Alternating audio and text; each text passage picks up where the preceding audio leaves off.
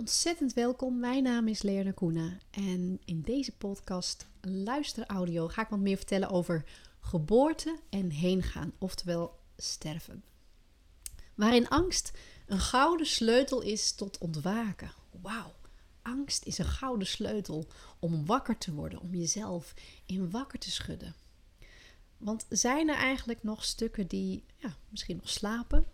En dan hebben we het eigenlijk over hè, bewuste velden in onszelf en onbewuste velden. Waar zou jij wakker in willen worden? Dat is een mooie vraag. Ja. En misschien uh, heb je dat heel helder voor je. Ben je ergens in je proces uh, heel helder op een punt. En uh, weet je eigenlijk alleen nog niet zo goed op wat voor manier je daarin los kan trillen. Stel je nou eens voor dat ik jou die gouden sleutel nu in jouw handen kan leggen. En ik zeg, met deze gouden sleutel kan je die poort openmaken. En ik wijs je naar een poort aan die jij nog niet kent. En je hart begint te bonzen en je hebt zoiets van, ja, maar wat zit er dan achter die deur? Nee, de vorm maakt niet uit, zeg ik. Maakt niet uit wat er gebeurt, maar als je er doorheen loopt en, en als je alles aankijkt wat je ziet in die poort, dan garandeer ik je bijna honderd procent, negenennegentig komma negen procent garandeer ik je dat je vooruit komt. En dat een enorm veld wat je misschien nog vasthoudt, mag loslaten. Dus je peinst er nog een keer over en je kijkt naar die gouden sleutel. Nou, dat klinkt toch wel heel goed, want dat maakt natuurlijk ontzettend veel ruimte. Weer verder komen. Ja, daar gaat het leven om. Daarom zijn we hier, om te leren. Als je naar een baby kijkt, dan blijft hij ook niet kruipen. Ja, wij evolueren continu. Een kind ontdekt continu. En een bepaalde leeftijdscategorie, nou ja, verkent een kind zich compleet. In wat hij leuk vindt om te doen. Inspiratie, muziek, uh, piano spelen, spelen buiten, hutten bouwen, uh, zwemmen, met vriendjes spelen, scènes nadoen. Dat kan van alles zijn. En ja, naarmate we ouder worden, groeien, groeien we echt nog steeds verder. Dus hoe tof zou dat zijn als ik jou die gouden sleutel zou kunnen geven.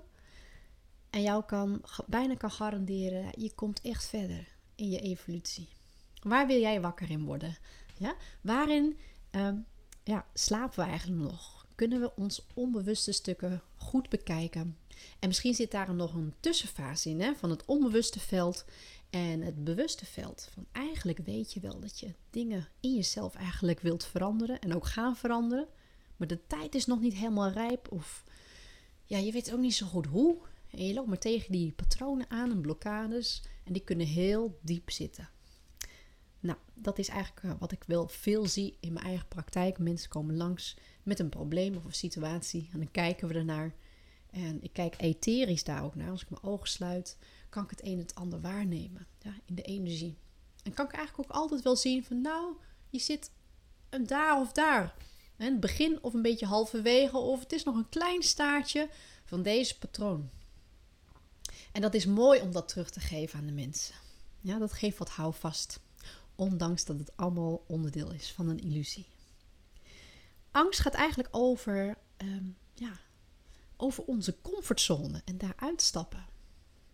Hè? Dus een comfortzone is eigenlijk een situatie, je kan je voorstellen, een situatie waar, ja, waar je je gewoon lekker voelt, waar je jezelf kan zijn, wat goed loopt, je werk loopt goed en dan op een gegeven moment boink, je knal voor je kop. Er gebeurt iets waarin die hele routine en die dynamiek verandert. Nou, dat kan soms in een tijdstek uh, gebeuren van een aantal maanden, maar het kan ook zeven jaar of een bepaalde cyclus heel goed gaan. Werk, relatie of uh, je gezondheid. En dan opeens komt die binnen. Die gong op je kop. Je wordt helemaal uit die comfortzone gedrild en opgetild. En wat gebeurt er dan? Alles wat we hebben opgebouwd. Misschien ben je je baan net verloren. Of heb je een van je ouders verloren. Of een dierbare. Ja? Wat houdt de wereld voor jou en het leven dan nog in? Je hebt iets opgebouwd. Maar je ziet het onder je voeten verdwijnen. Ja? Als een, als een blokkenstapel. Ja, dat kan ontzettend intens zijn. Het, dit zijn ook echt de meest essentiële Ja, transformatiepunten van een mens waar we heel veel in leren. Ja, het, de stappen maken in het onbekende. Daar wil ik het ook even, ja, nog wat in detail wil ik daar nog in, in gaan kijken met jullie. En laten we eens kijken, uh, als we de angst als, als gouden leidraad nemen, laten we eens kijken naar de geboorte. De geboorte, en um, de geboorte is een heel mooi kanaal, hè, waarin we, ja, waarin we een nieuw leven scheppen. Waarin we onszelf een nieuwe kans geven om in het aardse te mogen leren. Wauw, dit, dit is echt heel, heel uniek. Heel uniek. Eigenlijk als we hem terugleggen in die angsten, zijn de meeste angsten opgelegd. Ja, zijn de meeste angsten zijn patronen eh, die ons door middel van de opvoeding of een vader en een moeder, en dat wat we hebben onthouden in de genen, is allemaal doorgegeven. Ja? Opgelegde angsten. Dat houdt in, die opgelegde angsten, dat we die patronen en die angsten ook echt kunnen loslaten. Ja, dus opgele- alle opgelegde angsten kunnen we eigenlijk ook weer loslaten. Nou, dat is een hele mooie ontdekkingstocht om te kijken van wat hou je eigenlijk allemaal nog vast. Ja? En bij die geboorte, de enige angst die ook echt ook heel essentieel is in zijn kern en betekenis, is de angst voor de zwaartekracht. Want je kan jezelf voorstellen, um, even vanuit het goede, hè, het romantische plaatje, heerlijk in je moeders buik, lekker warm, gekoesterd, veilig, in het water gedragen. Word je geboren en van het water ga je door middel van het water en lucht meteen ingetrokken in die aarde. Ja? Je wordt, je wordt eigenlijk van die heerlijke moederbuik word je naar buiten geperst in de aarde, echt in de vorm. Maar die, die zwaartekracht is natuurlijk totaal anders in moedersbuik dan dat wat er, als je eruit komt. Ja, dus dat is een basisangst. Een basisangst van de zwaartekracht waarmee we te maken hebben. Nou, die zit natuurlijk hartstikke diep, want de zwaartekracht is een aards element. Het is een aardekracht. Ja, die is interessant, hè? Want de ziel die incarneert in die negen maanden op een gegeven moment, ja, meer in dat lichaam. En, en dat lichaam wordt gestuurd tot een nieuwe baby om geboren te worden. Dus je zou kunnen zeggen, als we kijken vanuit die elementen, dat je hoog etherisch binnenkomt, steeds meer in de vorm door de vloeistoffen, door de intenties en de krachten. Door de krachten worden we gestuwd naar buiten. Door de krachten zijn wij hier in het menselijke lichaam. Dus we hebben te maken met de zwaartekracht, want dat is doodeng. Ja, kan je dat voorstellen? Dat die zwaartekracht best wel spannend is. En het doet me altijd denken aan het gevoel in, in mijn slaap die ik dan altijd had. Vooral als kind had ik hem. En heel af en toe gebeurde het me nog wel eens. Dan lig je zo half te slapen. Hè, in die tussenlagen. Je bent nog niet helemaal weg. Maar je, je ligt ergens nog, nou ja, een overgang te maken in je slaap. En op een gegeven moment heb je het gevoel dat je uit je bed valt. Ja, dat gevoel van eruit vallen. Nou, dat is precies, precies datzelfde gevoel van die zwaartekracht. En het refereert eigenlijk naar je aardepunt. Ja, die, dat gevoel van... Tjak, alsof je in dat aardepunt schiet, weer terugschiet. En dat is ook wat gebeurt, hè, in je slaap. Dat je even teruggehoor, teruggeroepen wordt in dat aardse element. Ik denk dat die grootste angst eigenlijk echt gaat om helemaal hier in dat aardse te zijn. Om ons totaal te aanvaarden in de vorm. En kijk, als dat niet gebeurt, als we niet hier willen zijn, hè, dat heeft dat grote gevolgen. Het heeft het gevolg dat we afwezig zijn. Dat we ergens in onze gedachtegang zijn. Of ons laten sturen door gevoel. Het heeft gevolgen dat we niet helder kunnen nadenken. Of geen koers kunnen bepalen in ons leven. Dat er geen zingeving is. Dat je zoiets hebt van, wat doe ik hier? Ik heb geen idee. Ik weet niet, rechts, links, rechtdoor, naar achteren. Waar gaat het leven over? Ja? Met gevolg dat het lichaam eigenlijk niet echt goed wordt aangestuurd. Met daarin het gevolg dat je ziek wordt. En dat dat, le- dat, dat lichaam gaat tegenspurtelen. En gaat zeggen van, hé hey joh, ik heb je nodig. Je moet hier zijn. Ja? Meeste symptomen, meeste fysieke klachten heeft allemaal te maken met nog niet helemaal in dat aardse, in dat aardse besluit kunnen staan. En dat is wat ik heel veel zie. Mensen die in mijn praktijk komen. Echt heel interessant. Een andere angst. Wat daarbij komt kijken is het loslaten. Het loslaten van wat wij meemaken. En het leven is gewoon heel roerend. Ja? Dat gaat, dat gaat echt op en neer. Het, kan, het heeft een tijd van goede tijden en een tijd van, van uitdagende tijden. En ik denk dat we in anno twintig twintig in hele uitdagende, mooie tijden leven. Ja, maar de kern van loslaten gaat eigenlijk over ja, het, het vergaan van het leven. De vergankelijkheid van het leven. En zijn we daar niet totaal van verbasterd?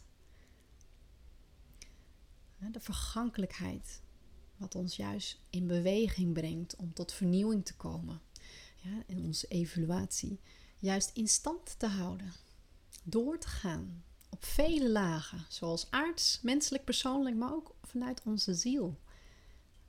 Ja, als we niet loslaten, dan heeft dat ook grote gevolgen. En het, een gevolg zie ik ook bij heel veel mensen die in mijn praktijk komen, is dat ik oude, vastzittende energie zie. Verzamelde energie als oude jassen en plak. Zoals tandplakken op de tanden. Zie ik dat ook als plak op de etherische lagen. Zie ik dat tevoorschijn komen. Nou, wat kan je daar dan mee doen? Dat, dat maak ik natuurlijk schoon. Maar je, je kan je natuurlijk ook voorstellen dat de verzamelde energie, of dat vasthouden van die oude energie, ook inmiddels een patroon is geworden. Een gewenning. Interessant is dat. Een gewenning van energie vasthouden. Dus wat je eigenlijk mag afleren, is die energie vasthouden en een manier vinden in het leven waarin je die continue stroom kan vinden. En natuurlijk zijn er ook momenten van een, een stiltepunt, absoluut. Maar de doorstroming van jouw energie gaat je onwijs veel helpen. Nou ja, dat kan op vele, um, natuurlijk op, op vele vlakken kan dat zich plaatsvinden.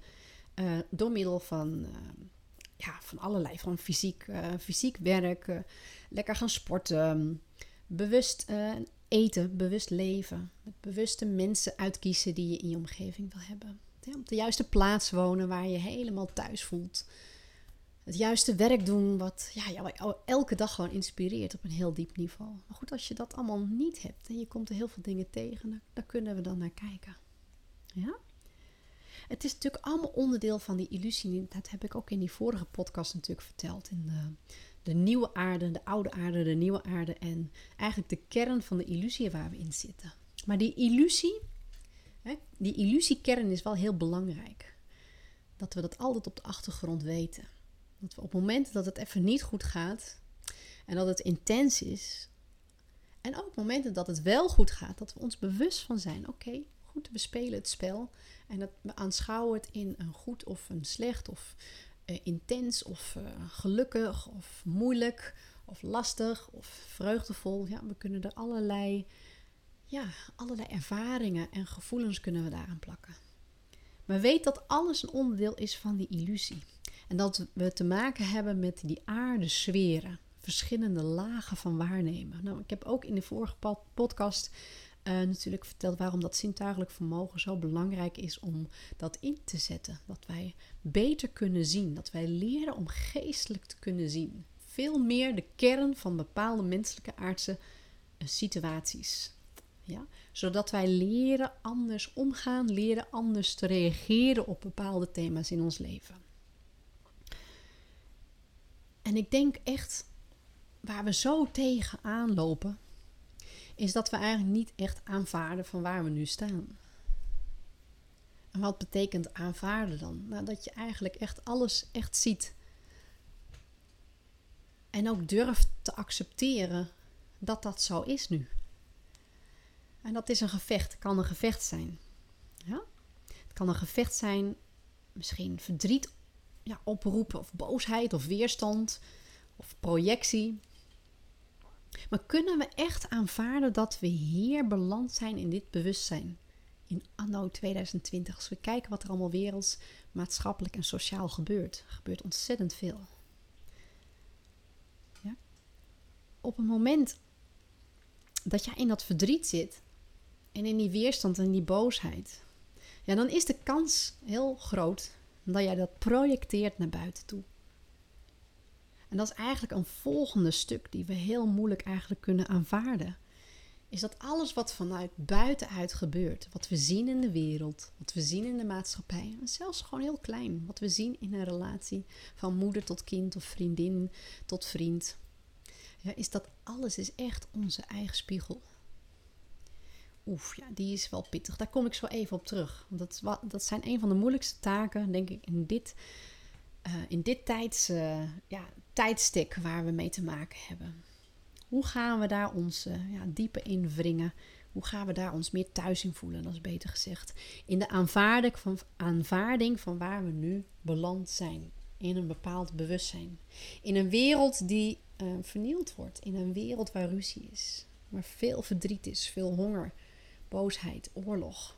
Ja, ook goede dingen. Hè? Een nieuw, een nieuw bestaan. Dus we zien heel duidelijk. Hè, even weer terug naar die geboorte. En, en heen gaan. En de overgang van dat sterfbed. Het loslaten. En als je het zelf niet, ja, niet, nog niet helemaal onder de knie hebt, om het zo maar te zeggen. En je vindt loslaten heel moeilijk. Dan zal het in deze tijd, zal je daar heel veel hulp bij krijgen.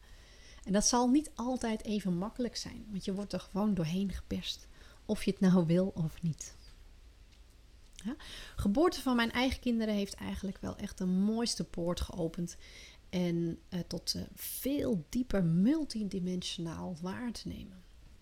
En waarom ik hier even over begin is dat, dat kom ik even terug op dat leren waarnemen. Dat waarnemen heb ik natuurlijk altijd al gehad. Maar het zat nog heel erg in mijn hoofd. En dat kreeg nu veel meer embodiment.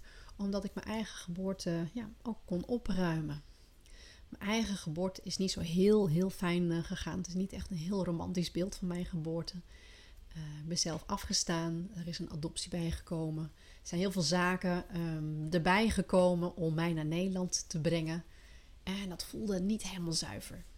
En dan nou, mag ik toch wel zeggen dat ik me vrij uh, bescheiden nu opstel. Maar ik heb gezien waarom dat nodig was. Ja, maar ik heb niet dat romantisch beeld van heerlijk bij mijn moeder in mijn buik. En, nou, ik werd geboren en uh, de eerste slaak van mijn uh, ademteug. En kon ik gelukkig in de ogen van mijn moeder kijken en aan haar borst sabbelen om uh, mijn eerste voeding uh, binnen te brengen. Om echt in dat aardse, oh, met die zachtheid en vertrouwen en veiligheid in te brengen. Nou, eigenlijk echt precies het omgekeerde is mij overkomen. En dat geeft niks. Het is, het is een ervaring geweest wat me echt bijna mijn hele leven achtervolgd heeft totdat mijn zoon geboren werd. Dat zintuigelijk waarnemen had ik dus al. En toen ik de vader van mijn kinderen heb um, ontmoet. Op dat moment kreeg ik eigenlijk al door dat ik twee kinderen met hem zou krijgen. En dacht, wauw, ik ken deze man nog helemaal niet. Nee, dat komt helemaal goed, zeiden mijn gidsen. Ga het pad maar gewoon belopen. Vertrouw het maar. Het komt helemaal goed. Dit is de bedoeling. Nou, wij zijn uh, ongeveer zes, uh, ja, zo zes jaar, zes, zeven jaar samen geweest. In, uh, in een mooie cyclus. We zijn getrouwd geweest, inmiddels gescheiden. En ontzettend veel meegemaakt. Maar wat ik zo mooi vond van de eerste geboorte. Mijn eerste kind. Is dat mijn zoon me zo liet zien. Wat de facetten zijn van geboorte tot die paar maanden. Dat ik eigenlijk zelf ja, afgestaan ben. In het vliegtuig gezet ben. En ja, een heel ander leven ging leiden. Het leven wat ik nu leid. Wauw, ik vond dat zo fascinerend. Het heeft ook op dat moment dat ik mijn zoon... Drie maanden oud in mijn armen had liggen. Ja, dat heeft mij helemaal wakker geschud. Want ik realiseerde me eigenlijk. Op dit moment. Van deze leeftijd ben ik naar Nederland gekomen. En het voelde zo eenzaam. Het voelde zo leeg. Ik kon het eindelijk voelen. En ik vond het zo. Ja, hoe moet ik het zeggen? Ik had natuurlijk mijn eigen zoon van drie maanden in mijn armen. Het was volledig afhankelijk van de input van de moeder en de vader. Die ik niet gehad heb. En dat vond ik zo mooi om waar te nemen. Wat ik vooral heel mooi vond om waar te nemen. Was dat alles wat ik niet had ontvangen. Waar ik me altijd op gericht heb. Ja, dat heb ik niet ontvangen. Ja, leuk, dat romantisch beeld heb ik ook niet. En het heeft dit en dat als gevolg altijd gehad. Nee, nu kon ik het allemaal geven. En dat was zo mooi. Alles wat ik niet had ontvangen. In mijn perspectief. In het gebrek. In mijn leven kon ik nu allemaal geven. En die deur werd geopend. Dat was zo'n mooie uitlaatklep. En een hele mooie realisatie. Dus het wil niet altijd zeggen dat wat je niet hebt ontvangen, kan je niet geven. Want ik was voor het eerst moeder en het was me helemaal getrouw. Het zit diep in mijn genen. Te, ja, moeiteloos. Echt moeiteloos. Moeiteloos kon ik geven. Maakt allemaal niet meer uit, mijn eigen geboorte. Ik kon het geven en ik kon dat stukje kon ik helen. Heel bijzonder. Hele mooie waarnemingen. En ik moet eerlijk zeggen, ook bij mijn dochter heb ik hele wo- mooie, wonderlijke waarnemingen. En visioenen en ook uh, um, uitredingen mogen ontvangen. Om tot hele diepe lessen te komen. Sommige zijn persoonlijk. En uh, ja, wellicht zijn er uh, stukken die bij jou resoneren. Maar wat gebeurt er nou eigenlijk als een vrouw zwanger wordt? Hè? Als we daar nog heel even op inzoomen. Ik denk bij elke vrouw die nu luistert en die moeder is geworden, snapt heel goed wat ik bedoel. Want op het moment dat je zwanger raakt en al die rush van die hormonen binnenkrijgt, door al die klieren heen, jouw hele lymfsysteem staat totaal open. Al je klieren zijn zenders geworden om al die krachten tot zich te nemen om dat zieltje te laten incarneren in dat lichaam. En dat is eigenlijk wat er gebeurt als een, zwanger, of een vrouw zwanger wordt. En er zit al een soort van voorbereidend stuk daaraan vast. Als die vader en die moeder um, op zielsniveau mooi samenkomen. Ja, gelijkwaardig samenkomen. Dan kan dat kindje ook komen. En op dat moment als dat gebeurt. Nou ja, dan, dan begint wel echt de, de, die hele mooie reis is eigenlijk al begonnen. Voor die ziel om te incarneren. Ik noem het ook wel eens downloads. Misschien kan je daar iets mee met die woorden. Downloads. Ja, dus je krijgt informatie van hoog af en eigenlijk later besef je dan, wauw, uh, oké, okay, nu kan het laten bezinken. Het heeft iets tot beweging gezet of het heeft je iets laten zien waar je in blokkeert. Ja. Uh, ik denk dat hooggevoelige mensen die aan het wakker worden zijn daar ontzettend veel mee te maken hebben. Maar eigenlijk als een vrouw dus zwanger wordt, ja, gebeurt dat ook. Je gaat etherisch ga je wat meer openstaan. En dan is het mogelijk dat je dat soort informatie veel makkelijker ontvangt. En die informatie, om het zo maar te zeggen, die codering, ja, die frequenties, die trillingen moeten ook binnenkomen. Om dat kindje veilig te laten landen in moeders buik. Ja? Dat lymfsysteem, dat is zo mooi. Dat zijn eigenlijk dus kanalen om dat goddelijke licht binnen te laten. Kan je je nou voorstellen dat, dat als dat lichaam en dat lymfsysteem dus helemaal vol zit, vergiftigd is door de verkeerde lucht, door de verkeerde voeding, door vaccinaties. Ja, want we weten bij God niet wat er allemaal in die vaccinaties zit. Maar ik ben er doodziek van geworden, dat kan ik je wel vertellen. Dat is een ander thema, maar dat heeft heel veel werking op je lymfsysteem.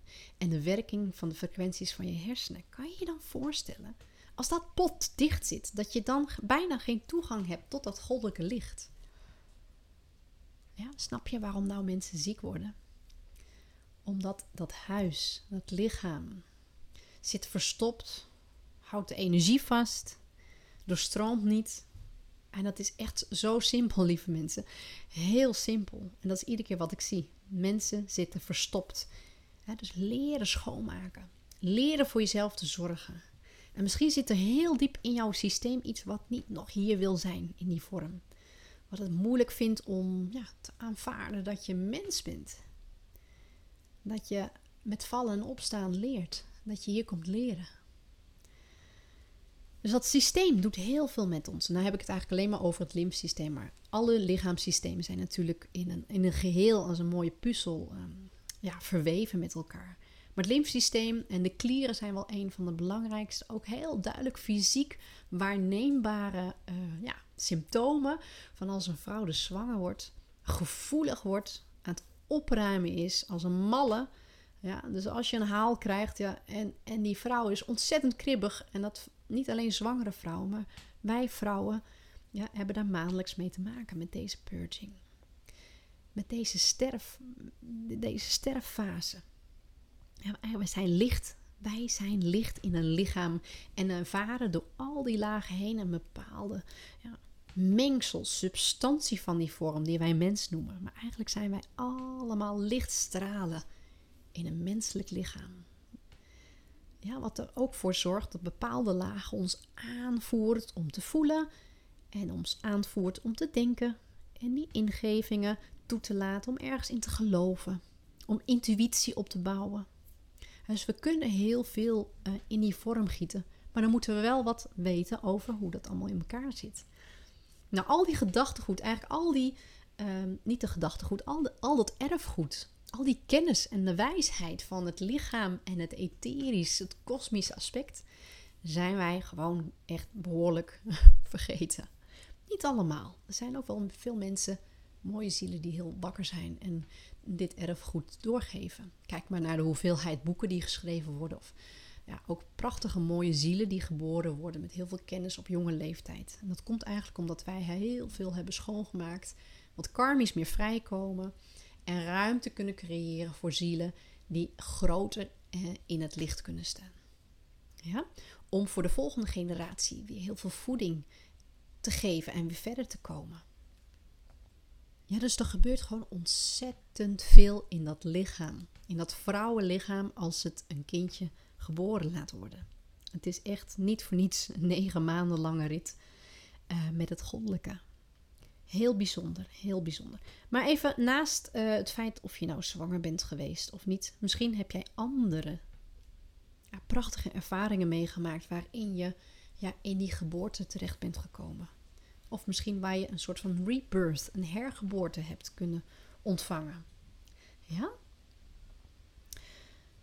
En de relatie in dat helingsproces met je eigen geboorte is eigenlijk ook wel echt een thema wat ik in de praktijk uh, zie. Mensen die komen met bepaalde klachten. Uh, uh, kijk ik in eerste instantie eigenlijk altijd bij het bekkengebied. Wat is daarin opgeruimd en wat niet? En natuurlijk speelt dat door in verbinding met hun ouders. Met hun ouders, met een vader en een moeder. En dan kijk ik verder in die lijnen. Maar wat is er nog doorgegeven? Of doorstroomt er nog niet helemaal vanuit de ouderlijnen, voorouderlijke lijnen. Ja? En zo uh, kijk ik in vele verdiepingen kijk ik eigenlijk naar um, ja, dat veld van dat bekken. Uh, hoeveel ruimte kan jij in jezelf nemen om echt te gaan staan waarvoor jij hier bent gekomen? En dat is de ontwikkeling die we maken. Daar komen we nu achter. Van, nou ja, misschien de maatschappij, hoe het zich nu aandient, niet. Maar hoe zouden we het wel zien? En wat moet daar nog in eerste instantie voor opgeruimd worden? Je kan er dus van uitgaan dat bepaalde informatie doorgegeven wordt. En die kan je natuurlijk opruimen. Dat is echt heel mooi. Heel mooi om dat op te ruimen. De symptomen die daaraan vastzitten, hè, door het onopgeruimde stukken van ouders en voorouders, kan leiden ja, tot angst. Of misschien ja, wantrouwen, onrust, nog geen fijn huis of geen fijne relatie, nog niet de goede baan. Of je, ja, het geld stroomt niet, terwijl je dat toch nodig hebt om te overleven. Nou, allemaal dat soort thema's eigenlijk. Ja? De vergankelijkheid van het leven. Het is natuurlijk helemaal prima om dingen in vorm gewoon uit te proberen.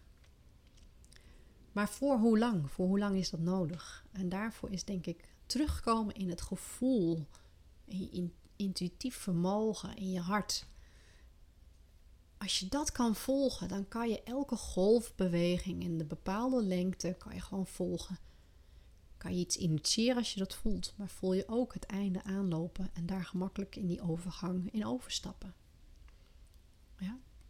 Nu doen we wellicht nog best wel moeilijk of vinden we heel veel weerstand of komt er verdriet op. Of ah, dat vinden we eigenlijk heel moeilijk als iets tot einde komt. En dat doet me eigenlijk denken aan een ervaring als kind zijnde. Dat als we, dat als we het heel fijn hadden of vooral eigenlijk voor, om mijn verjaardag mocht ik alles. Ik mocht laat opblijven. Kwamen veel vrienden over de vloer. Ik kreeg cadeautjes. Nou, en uiteindelijk moest ik toch gewoon naar bed. En ik, op dat moment, als mijn moeder dat zei, dacht ik, oh shit, oh nee, mijn dag is afgelopen. De tranen biggelden over mijn wangen. Ja, moest iedereen wel trusten zeggen. Ja, mijn verjaardag was nu afgelopen, shit. Dat geeft je echt, echt een shitgevoel. En ik zie het terug bij mijn eigen kinderen. Ja, en ze daarmee leren omgaan. Wauw, ze dat, ze dat leren voelen. Dat is wat ik eigenlijk nu vooral met de oudste doe. Het is oké okay dat je nu verdrietig wordt. Voel het maar. Ik snap het. Dat heb ik ook gehad. En dat werkt heel ondersteunend. Dat is eigenlijk het enige wat ik doe in mijn werk. Herkennen. En weten waar het pad naartoe gaat. Naar dat stukje onbekende. Er komt morgen weer een nieuwe dag.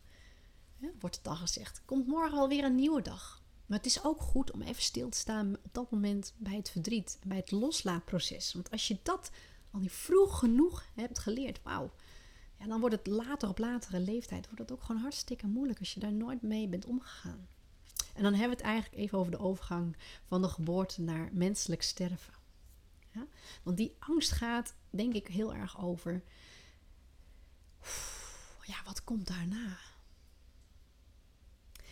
Het onbekende brengt ons namelijk in onze diepste en donkerste kanten. Donkerste kant van onszelf. Ja, oftewel onze schaduwkanten. Want dat komt aan het licht. Dat alles wat we nog in stand denken te houden... Ja, is gebaseerd op een, op een ego-laag. Ja, is een invulling van een lager mentaal. Een lage mentaal tool. En dat geeft niks. Die lage mentale tools die hebben we ook nodig om ons in beweging te zetten. Om heel praktisch te kunnen zeggen... Oké, okay, ik heb nu boodschappen nodig, want de koelkast is leeg. En vanavond moet ik voor zes kinderen koken. Ik zeg maar wat. Ja, dus wat doe je dan? Je stapt uh, op de fiets. Of je gaat een boodschap doen. Je haalt wat er nodig is. Nou, daar kan gedachtegoed voor ingezet worden. Voor iets heel praktisch. Maar als we het een plakken op een diepere levenslijn... van wat kom ik hier eigenlijk in vredesnaam doen hier op de planeet? Wat heb ik te brengen?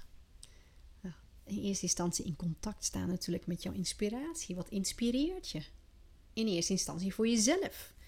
Om uh, eventueel door te geven... Ja, of uit te stralen van die liefde en die inspiratie. En dan komen we tot de zingeving. Maar wat ik net heb gezegd. Als bepaalde stukken afsterven. Bepaalde trajecten in jouw leven die, die uh, zijn aan het loslaten. Ja, dan kan die angst heel erg omhoog komen. Omdat je eigenlijk niet weet wat komt hierna. En dat is minusculair gezien, hè. Minusculair gezien in een mensenleven. Maar je kan je voorstellen, het moment dat je die eerste adem hebt ingenomen. En misschien heb gehuild als baby. Oh, al die spanning los te laten van de geboorte. Ja, en het in je lichaam zakken en omarmd worden door je moeder. Wauw, dat grote moment waar alles is. Hè? Niet alleen die angst. Ook, ook de zielevreugde. Ook het contact en de hereniging van moeder en kind en vader en kind. Ontzettend bijzonder. Dat zal zich ook plaatsvinden als we weer heen gaan. Daarom noem ik het liever heen gaan. We gaan over naar een volgende stadium met onszelf. En daarin is dat mensenleven is dat zo belangrijk en fascinerend ook om daar een oefening of, of een routine of een herkenning in te vinden. Dat minusculair, dus niet het echte menselijke sterven wat voor iedereen gaat komen, maar dat dingen... afsterven in ons leven. Relaties, werk, veranderingen. Continu. We evolueren continu. Ja, dus de angst van het onbekende. Brengt ons ook in een veld waar we niet zo graag naar kijken. Dat zijn de donkerste kanten, schaduwkanten van onszelf. Maar ook echt zeer belangrijke velden om ons potentie helemaal te doen ontpoppen. En dat is wat we eigenlijk vergeten. We hebben misschien... een andere associatie bij onze donkere kanten. Een soort van stem die zegt van... nee, natuurlijk niet. Dat, uh, ik, zie, ik ben wel echt heel integer. En dat ben ik ook. En ik spreek even uit eigen ervaring. Die integriteit zit daar ook. En die devotion, die toewijding tot het leven en het goddelijke... ja, dat heb ik echt van kinds af aan gevoeld. Ik heb het nooit meer losgelaten. Maar ergens zei het me ook... laat mij eens los. En leer mens zijn. Leer fouten maken. Ga, ga maar eens op je bek. Alsjeblieft, doe het. En dat vond ik onwijs moeilijk. Maar echt mijn knikkende knietjes. En op een gegeven moment werd ik er wel doorheen geperst. Wauw, dan heb ik, ja, heb ik wel eens stappen genomen in mijn leven. Waarvan ik nu denk van oeps. Ja, dat zou ik vanuit die integriteit nooit doen. Maar het was een les. Ik moest hem belopen. En dat kunnen we niet negeren. En, en dat geldt voor iedereen. Ja, onze donkere kant of schaduwkanten, hoe dan ook in dit leven en misschien in een volgend leven of in een ander stadia van bewustzijn, maar we zullen ze aan moeten gaan. Dus waarom gaan we er nu niet alvast mee om? En is dat sterven, dat loslaten, echt iets heel bijzonders? Maar ik denk dat het een van de moeilijkste taken is in deze wereld voor de mensheid. Om dus weer volledig te aanvaarden van waar we nu als mens staan.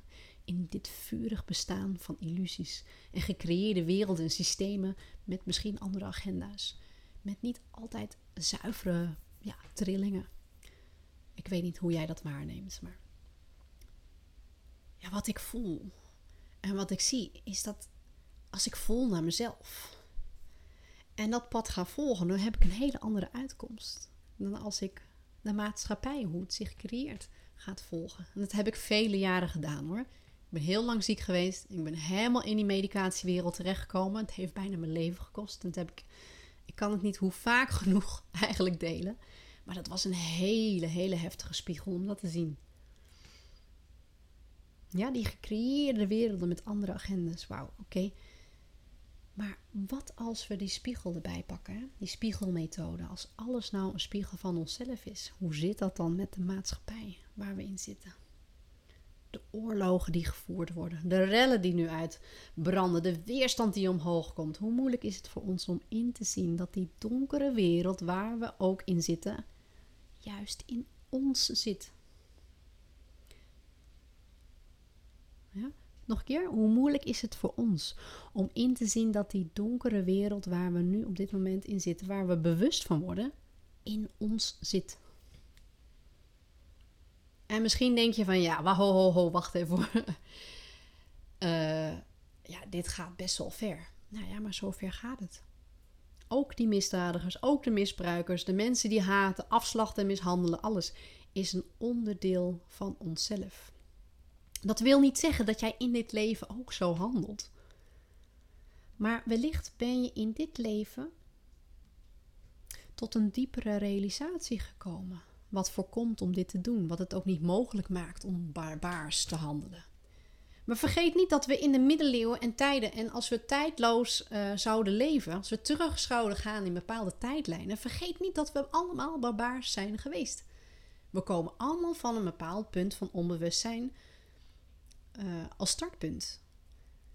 Ja, en we zien mensen wakker worden en meer bewust worden. Dus geloof er ook in dat elke ziel, elke bezielde ziel hier op aarde heeft dezelfde uitkomst. Heeft hetzelfde doel. Kan in die verlichting raken. Misschien nog niet in deze wereld. Misschien niet in deze mensenleven. En dat is heel moeilijk om dat te zien. Ja, dat wij net zo geweest zijn. Dat dat ons bewustzijn ook is geweest. En we hebben, we hebben nog steeds dus te maken met diverse groeperingen van zielen. En elke ziel heeft potentie dus om te realiseren, om terug te gaan in die godsvonk. In de liefde van de bron. En dat is moeilijk, want het triggert ons. Als we kijken naar mishandeling. Of kijken naar nou, behoorlijke thema's anno tweeduizend twintig. Het raakt ons diep in ons wezen dat wij op celgeheugen weer kunnen herinneren. Want dat is wat er gebeurt. Iets triggert jou. En het is net, net een knop van jouw MacBook Pro. Enter. Trigger. Oef. En je kan, je kan bij je eigen Akasha Records. Je kan bij je eigen Bijbel. Je innerlijke Bijbel kan je terecht. Ja, en die herinnert deze pijn. Die herinnert de disconnectie met die ziel. Die herinnert de afgescheidenheid. Maar we zijn er nog niet. We zijn er nog niet met z'n allen. Misschien ben jij verder gekomen in je realisaties. Maar jouw medegenoten als een zielveld, een zielenveld, ja, die zijn er nog niet. En hoe kunnen we, ja, waar hebben we het dan eigenlijk over? Dan hebben we het eigenlijk over het veld van compassie. Dus als je al wakker bent en je realiseert je van, oef, oké. Okay, nou ja, we kijken eens naar de premier van, uh, van Nederland. Wat triggert dat allemaal in je los? Uh, wat, uh, wat triggert je in, uh, in het beleid wat voorgesteld wordt in de maatschappij? Wat triggert het allemaal los in jou? Wat zegt dat allemaal over jou? Hoe reageer jij daarop? Compassie is echt de grootste les voor de mensheid. En vooral, ja, ik denk dat we in een beginstadia zijn, maar we komen er wel. Want compassie kan leiden tot een andere blik. Een geestelijke blik. En daar is geestelijke rijpheid voor nodig. Geestelijke volwassenheid voor nodig. Om in te zien. Oh, die ziel is er misschien nog niet. En hoe zouden we die kunnen helpen? Nou, kijk eens of je echt tot je donkerste stukken kan komen. En die kan gaan opruimen. En daar is het energetisch werk een mega tool voor. Ook medicijnwerk. Van alles. Alles wat in een hoge trilling um, belichaamd is door iemand. In een veilige en uh, een volwassen, uh, volwassen setting neergezet kan worden. Ja, dat kan een uitkomst zijn om je diepste, diepste donkere schaduwkanten op te ruimen. En die kunnen zich van allerlei dingen uiten waar je nog helemaal niet bewust van bent. Dat zijn eigenlijk stukken die ik voornamelijk zie in het vijfde, zesde, soms zevende veld. Niet bij iedereen, hangt een beetje af van hoe open diegene staat. Dus de meeste mensen zijn eigenlijk, als we het in de lagen hebben, hè, astrale lagen verbonden met energiewielen, om het zo maar te zeggen, zitten nu in een wiebeling van hun eerste, tweede en derde chakra. Een hele groepering zit in die vierde chakra, hè, in het hart en uh, het, het zielencomplex, het zielenveld. Ja, opent zich steeds meer deuren om in te zien hoe meer vanuit het hart te leven. En die liefde vanuit het hart en die ziel binnen te laten komen. Te incarneren en vorm te geven. Ja, zoals ik ook heb vernoemd en benoemd heb in die nieuwe aarde. Maar die afgescheidenheid zien in een ander is ook echt nog steeds je afgescheidenheid van jezelf. Maar misschien in een ander niveau. Ja, en compassie. Compassie is echt een heel mooi veld waarin we kunnen leren. Om zonder oordeel te kijken naar elke situatie die ons voorgelegd wordt. Zonder oordeel. En wat houdt dat dan eigenlijk in? Als je geen oordeel meer hebt, wat gebeurt er dan? Dan aanvaard je dus en accepteer je wat er is. En die is moeilijk, vooral als we gestuurd worden in een maatschappij waar we zelf ja, ook aan meegedaan hebben. Waar we zelf nog steeds aan meedoen. Hoe komen we daaruit? Maar eerst, de eerste stap is echt dit. Leer dat in jezelf omarmen. Leer te zien dat iemand die nog in het donker loopt en zijn ziel verloren is aan de donkere kant. Leer dat te omarmen en heling te geven in jezelf. Zolang alle ellende buiten onszelf buitengelaten wordt, ja, zal die ellende daar blijven. En zullen we nooit in die nieuwe fase ja, kunnen stappen. Uiteindelijk wel, maar dat is even de les. Ja? Interessant, heel interessant. Dus de herinnering en de bedding geven die in ons al ontwaakt is. En misschien zelfs ook al neergezet is. Is heel belangrijk voor zielen die ja, compleet de weg kwijt zijn en verloren in het donker. En er komt echt een tijd dat we allemaal hier naartoe gaan. En dat is de weg. Het vraagt wellicht miljarden jaren aardse tijden uh, geduld en vooral geloof. Geduld en geloof. Nou, ik heb eigenlijk al een paar energiekanalen uh, in deze podcast uh, ja, geroepen. In het veld geroepen waar je misschien wat mee kan. Integriteit, compassie, geduld, geloof. Ja, dat zijn toch wel echt de ingrediënten om verder te komen. Nou, hoe kunnen we de vergankelijkheid van alles meer uitnodigen? Misschien in eerste instantie herkennen, maar vooral meer uitnodigen in ons leven. Ja, daar, daar zou je eens over kunnen navoelen. Waar zie jij dat in terug? De vergankelijkheid. Ben je je daarvan bewust? En eigenlijk na het beluisteren van deze podcast nodig ik je eigenlijk uit om daar echt heel erg bewust eens een keertje op te letten. Van mijn part schrijf je het eens op. En schrijf je op het moment dat je merkt van, oh, dit raak ik kwijt. Dit ben ik echt helemaal aan het loslaten. Dat kan misschien heel prettig zijn. Het kan misschien iets zijn wat je aan het loslaten bent in jezelf. Een stukje angst of boosheid. Wauw, te gek. Nou, dat uh, laat ik heel graag los. Want het geeft ontzettend veel ruimte voor mijn innerlijke vreugde. Maar het kan ook iets anders zijn. Het kan ook je baan zijn. Het kan ook een relatie zijn die aan het aflopen is. Ja? Kijk, kijk daar eens naar. Omarm het, laat het thuiskomen. Ja, want zo leren we namelijk omgaan met die uh, vergankelijkheid. Dat alles, alles heeft een, tijdelijk, een tijdelijke inzet, een tijdelijk verloop. Minusculair in ons leven, maar uiteindelijk ook op een mensenleven. Ja, van het heen gaan, het overgaan. Ik heb één, uh, ja, echt wel één nog mooie ervaring met je de- de- te delen waarin dit zo naar voren kwam. Want ik heb uh, twee keer een ja, miskraam uh, gehad in uh, mijn moederschap. En dat liet me zo duidelijk zien. Dat ik terwijl eigenlijk, ik eigenlijk met carrière bezig was in dat geboortekanaal. Dat in datzelfde kanaal het ook weer onder mijn handen glipte. Ja, en het uitvloeide uit mijn lichaam. Ik had te maken met ja, een sterf, een sterf onderdeel in mezelf. En dat zaadje stierf af. En dat lichaam stootte dat naar buiten. Het was een hele bijzondere, pijnlijke, van, eigenlijk vanuit alle sensaties, ervaring. Ja?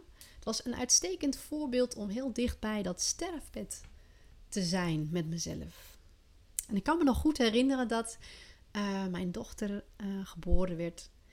En daarvoor ik uh, dus ja, toch al behoorlijk in turbulente tijden heb gezeten. En daarin ondervond van die miskramen, dat geboorte en dat sterfkanaal, één éénzelfde kanaal is van, van zielenverkeer. En ik weet nog dat die zielen zeiden, geeft helemaal niks. Het komt, komt helemaal goed. Er moet nog eerst iets opgeruimd worden voordat je deze trilling aan kan. Nou, dat is gebeurd. En vraag niet hoe. Dat is enorm gebeurd. En ik heb heel veel lessen, heel veel lessen ingezien in dit antwoord. En de tranen rolden natuurlijk over mijn wangen. Niet zozeer van, ja, natuurlijk ook het loslaten, maar vooral van die liefdevolle bedding die van boven, die natuurlijke bovenkrachten mij werd gegeven. Dat vertrouwen wat het ge, me gegeven heeft. En dan in een later stadium, toen ik zwanger was van mijn dochter, had ik uh, echt een hele mooie uittreding. En daarin zag ik de gids, een van de gidsen van mijn dochters, die daarvoor um, in een zwangerschap uh, bij mij gehuisd heeft, om het zo maar te zeggen. En wat het me liet zien, dat de samenwerking tussen die zielen zo nauw met elkaar werkte. Zo in harmonie. Zo hulpverlenend. Dat ik meteen het gevoel kreeg, oh, in die turbulente tijd, wat maak ik het moeilijk voor mezelf. Met al die situaties, met, met de mensen waarmee ik clashte en waarmee het helemaal uit de hand liep. Letterlijk, echt. Maar zo om mijn smoel gevallen ben van stappen en acties en reacties. Heel, heel heftig. Maar meteen kwam die binnen. Hoe puur die energie was van ja, die zielenbedding. En ze zeiden ook, geef niks. Je kijkt nu naar het menselijk tafereel en die lessen moet je leren. Maar vergeet nooit de achterliggende geestelijke contracten. Zielencontracten die er zijn om jou tot deze menselijke ervaring te laten brengen. En dat is dus zo waardevol, mensen. Dat we geestelijk leren zien, ontwaken. Dus hoe schoner jij bent van oude energie, hoe beter jij de lijnen kan zien. Hoe beter je de kern van situaties kan zien.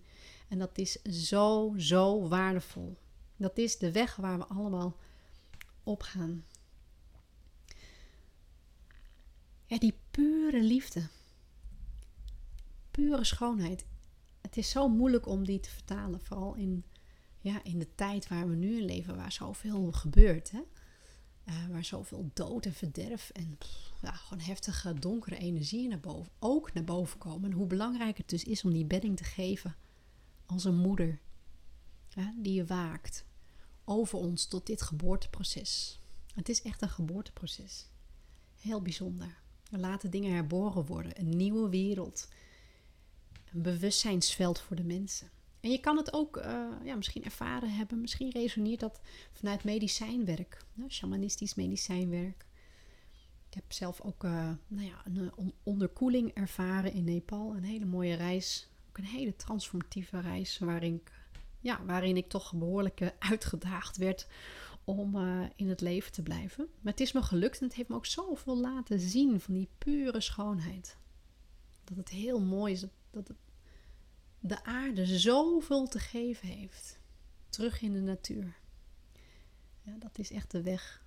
Terug, terug te voelen in die natuur. Dat terugstappen in die natuur.